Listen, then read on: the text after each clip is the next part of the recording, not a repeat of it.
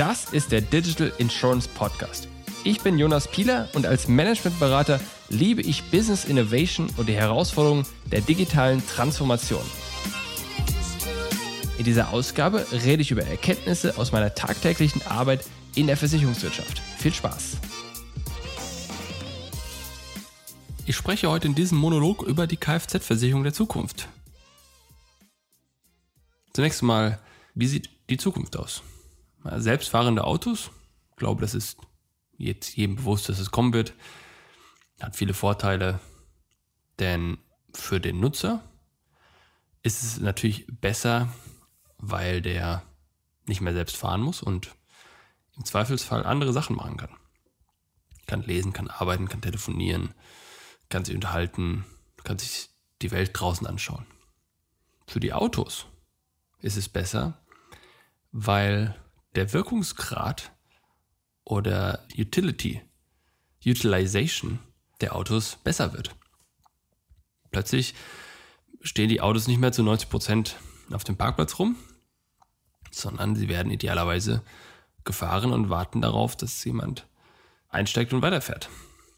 Das heißt, es gibt für die gleiche Anzahl von Transportwünschen weniger Autos und diese Autos müssen gar nicht zwangsläufig irgendwo parken. Das heißt, quasi der Nutzen pro Auto wird größer, der Wirkungsgrad oder den Nutzen, den man aus dem Auto rausholt.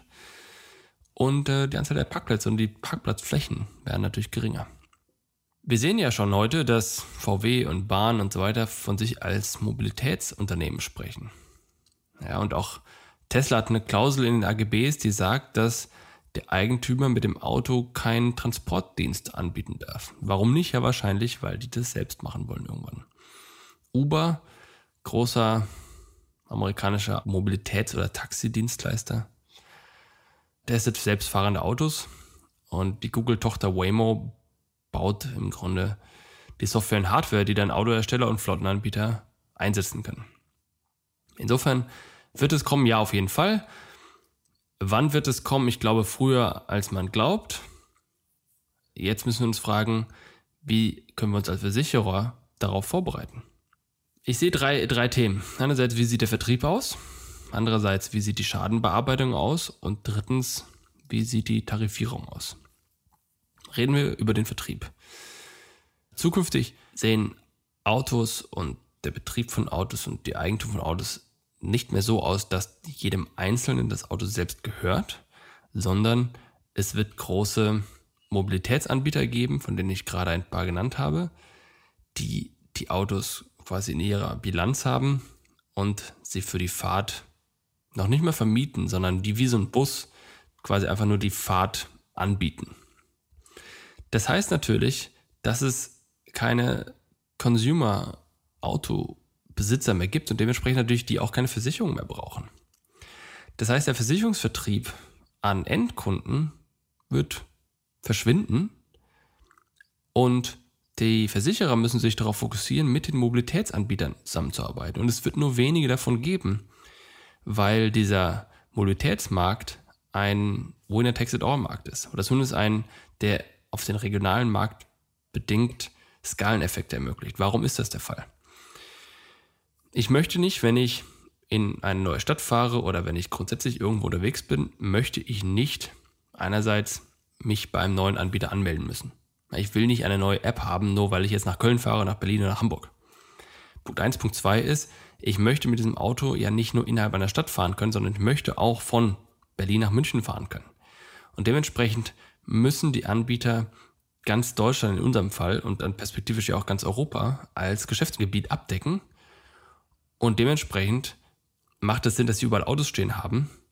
Und das kann sich nur jemand leisten, der das Kapital hat, das zu tun und dementsprechend wird es nur wenige geben, weil die Anzahl der Autos natürlich, je mehr Autos existieren, desto besser für den Nutzen. Ist wie ein Telefon. Ja, also ein Telefon bringt nichts, kann ich nur mit mir selbst telefonieren.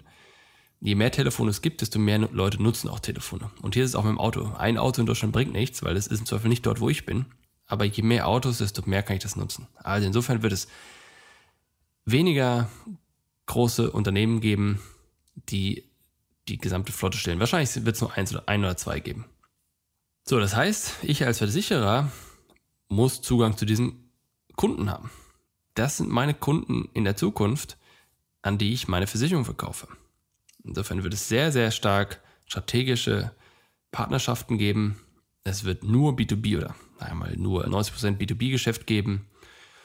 Und man könnte vielleicht sogar so weit gehen zu sagen, dass es für diese Mobilitätsanbieter Sinn macht, eine Versicherung in ihrer Gruppe zu haben, weil sie so viel von diesen Leistungen abnehmen können. Das heißt aber auch, damit Versicherer mit diesen Unternehmen zusammenarbeiten können, müssen sie müssen ein Partner der Technologieunternehmen sein. Sie müssen mit diesen Unternehmen auf Augenhöhe arbeiten. Das heißt, sie müssen auf dem technischen Level mithalten können. Sie müssen MVPs bauen können, sie müssen neue Produkte testen können, sie müssen deren Produktlebenszyklen, Produktentwicklungszyklen quasi mitgehen können, sie müssen dort was beitragen können. Erst dann sind sie wirklich ein Partner auf Augenhöhe. Und als Partner lässt sich natürlich auch eine langfristige Beziehung aufbauen. So, wie sieht dann hier die Schadenbearbeitung aus? Natürlich, Überraschung, ist sie optimiert und automatisiert. Die App der Mobilitätsunternehmen wird der zentrale Dreh- und Angelpunkt der Schadenbearbeitung sein. Ja, Beispiel, meine, Nutzer machen heute schon Fotos von Schäden und die werden dann automatisch mit einem Versicherer geteilt. Und auch die weitere Kommunikation läuft natürlich dann über die App des Mobilitätsanbieters zwischen dem Betreiber und dem Versicherer und dem Kunden. Wahrscheinlich wird es so sein, dass dann der Versicherer als Second-Level-Support in die Infrastruktur des Mobilitätsanbieters integriert sein wird. Und natürlich funktioniert es nicht nur über die App, sondern auch über das Auto des Mobilitätsanbieters. Das heißt, das Auto kann ja auch selbstständig Einsatzkräfte für Rettung und Bergung informieren. Je nachdem, was für ein Schaden entstanden ist, kann im Zweifel auch Schadenreports an den, den Betreiber schicken. Das heißt, hier sieht die Schadenbearbeitung extrem automatisiert aus und sie muss dementsprechend auch automatisiert übernommen werden und angenommen werden, damit der Versicherer in dieser Taktung, in der hier Dinge passieren, wie Schäden, damit der Versicherer hier mithalten kann. So, wie sieht jetzt schließlich die Tarifierung aus? Was wir sehen müssen, ist, dass es eine Übergangsphase geben wird zwischen die Leute fahren selbst und die Autos fahren selbst.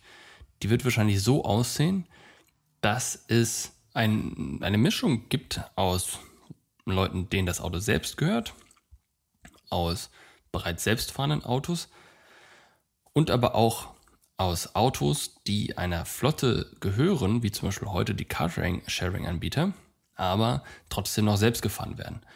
Und für diese Gruppe an Leuten, von denen ich glaube, dass sie eine beträchtliche Anzahl annehmen wird, braucht man auch eine oder kann man auch eine spezialisierte Tarifierung einführen. Jetzt kann man natürlich sagen, jetzt kann es nicht ein oder es macht wenig Sinn, einen Tarif für alle Autos einer Flotte zu haben. Ja, weil am Ende des Tages ist natürlich das Auto hat einen Einfluss auf die Schadenwahrscheinlichkeit, auf die Schadenhöhe etc.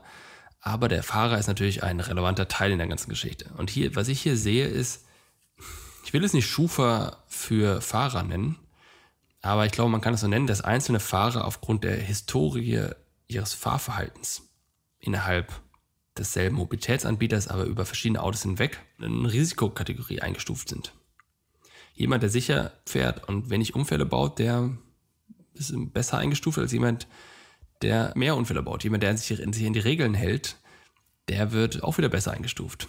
Diese ganze Regelkonformität lässt sich natürlich per Telematik überwachen. Plötzlich sind die Unternehmen in der Lage und auch die Versicherer zu sehen, okay, fährt diese Person eigentlich so schnell, wie sie darf oder fährt sie schneller? Wie viel Abstand hält sie zu den Vordermännern und Vorderfrauen? wie ruckartig sind die Fahrbewegungen links und rechts etc. Und all diese Informationen, die können in eine Tarifierung einfließen. Ja, dazu müssen die Versicherer natürlich in die Systeme der Betreiber eingebunden werden. Und bevor eine Fahrt ansteht, muss man überlegen, wie die Versicherungspreise und Policen und, und Prämien dem Preis des Endnutzers zugeordnet werden. Jetzt könnte man sagen, okay, bei jeder neuen Fahrt wird der Fahrer in eine neue Risikoklasse einsortiert. Der bekommt dann einen speziellen Preis für diese Fahrt. Könnte unter Umständen zu kompliziert werden. Was man auch machen könnte, ist, dass man im Grunde quartalsweise oder mit einem rollenden Drei-Monats-Zyklus sagt, okay, schau mal Fahrrad, du hast in den letzten drei Monaten, bist du sehr aggressiv gefahren, jetzt stufen dich ein bisschen hoch. Wenn du jetzt so und so wieder fährst, wirst du ein bisschen runtergestuft, dadurch werden deine Preise höher oder niedriger. Also was sehe ich? Darüber muss man halt drüber nachdenken, wie der Versicherer mit dem Mobilitätsanbieter integriert ist, damit diese Daten halt auch an den hm, Fahrer weitergegeben werden können. Reden wir jetzt über eine Tarifierung, wenn alle Autos einer Flotte selbst fahren können. Dann ist natürlich das Risiko des einzelnen Fahrers raus und man kann annehmen, dass das Risiko der Logik, die das Auto fährt, überall gleich ist, weil die Art und Weise, wie diese Logik fährt oder dieser Computer fährt, auch immer gleich sein wird. Aber nichtsdestotrotz wird es auch hier Unterschiede geben, je nachdem, wo das Auto hinfährt. Ja, fährt es viel Autobahn, weil es jetzt von, wie gesagt, Berlin nach München fährt, oder fährt es jetzt innerhalb einer Großstadt oder fährt es eher auf dem Land? All das sind unterschiedliche Risiken.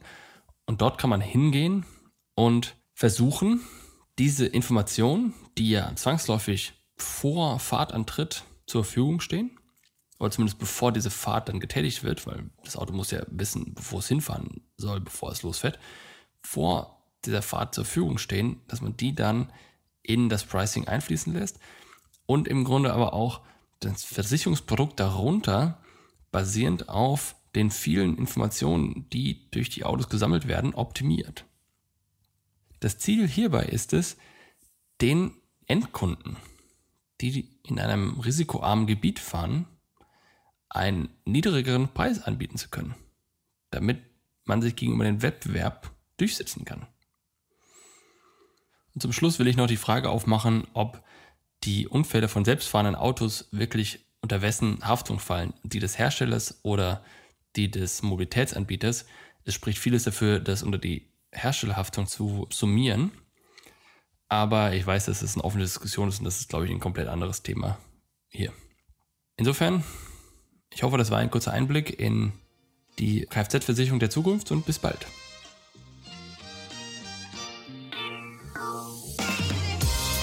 Das war eine weitere Ausgabe des Digital Insurance Podcast.